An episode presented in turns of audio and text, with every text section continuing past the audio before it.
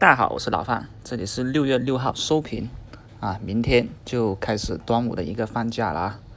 那今天的盘面呢，也让人觉得啊，这个星期这个假也放得不太舒服啊，连跌了五天，对吧？今天下跌的一个个股家数有三千一百二十四家，上涨的个股家数只有四百一十四，涨停的个股家数呢只有三十，跌停呢啊八十二家。可以看到啊，今天就是一个明显的单边下跌的走势了。上指数呢啊收出了一个实体的啊阴线，创出了近期的一个新低二八二二点。那我们啊这两天一直在说大盘必须要干嘛？下破区间底部要挖坑，对吧？这种风险是越来越明显，因为也是从盘中各种的一些啊走势、各种的一些数据，还有各种一些盘口变化。都感受到了这种下破的一个风险，以及下破的这种几率在不断的增加。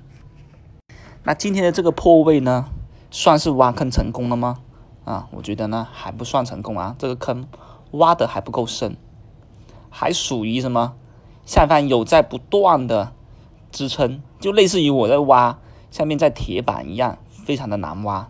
那这样子挖，很可能一种情况啊，就是。这把锄头挖坏了，那还有另外一版情况呢，就是哎，这只是一块硬板，挖穿了这块硬板，那下面的一个空间就更大了，对不对？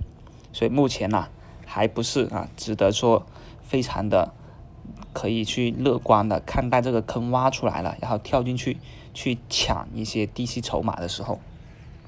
那不管怎么说，下个星期呢，啊，经过。啊，最近连续五天的一个回调以后，肯定是在下个星期有一定的这种抄底机会了，就看啊周一的情况。如果周一是直接一个跳空低开啊，那我觉得啊属于一种半路承接的机会了。跳空低开留下一个缺口，那这个缺口肯定要回补回来的。所以呢，缺口出现，特别是这种低开缺口出现，那必然就是一个。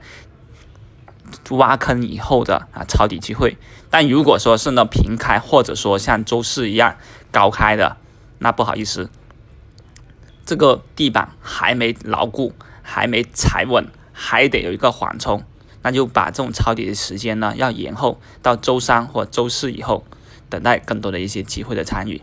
那目前来看啊，最近的几个交易日外资在买入，但是。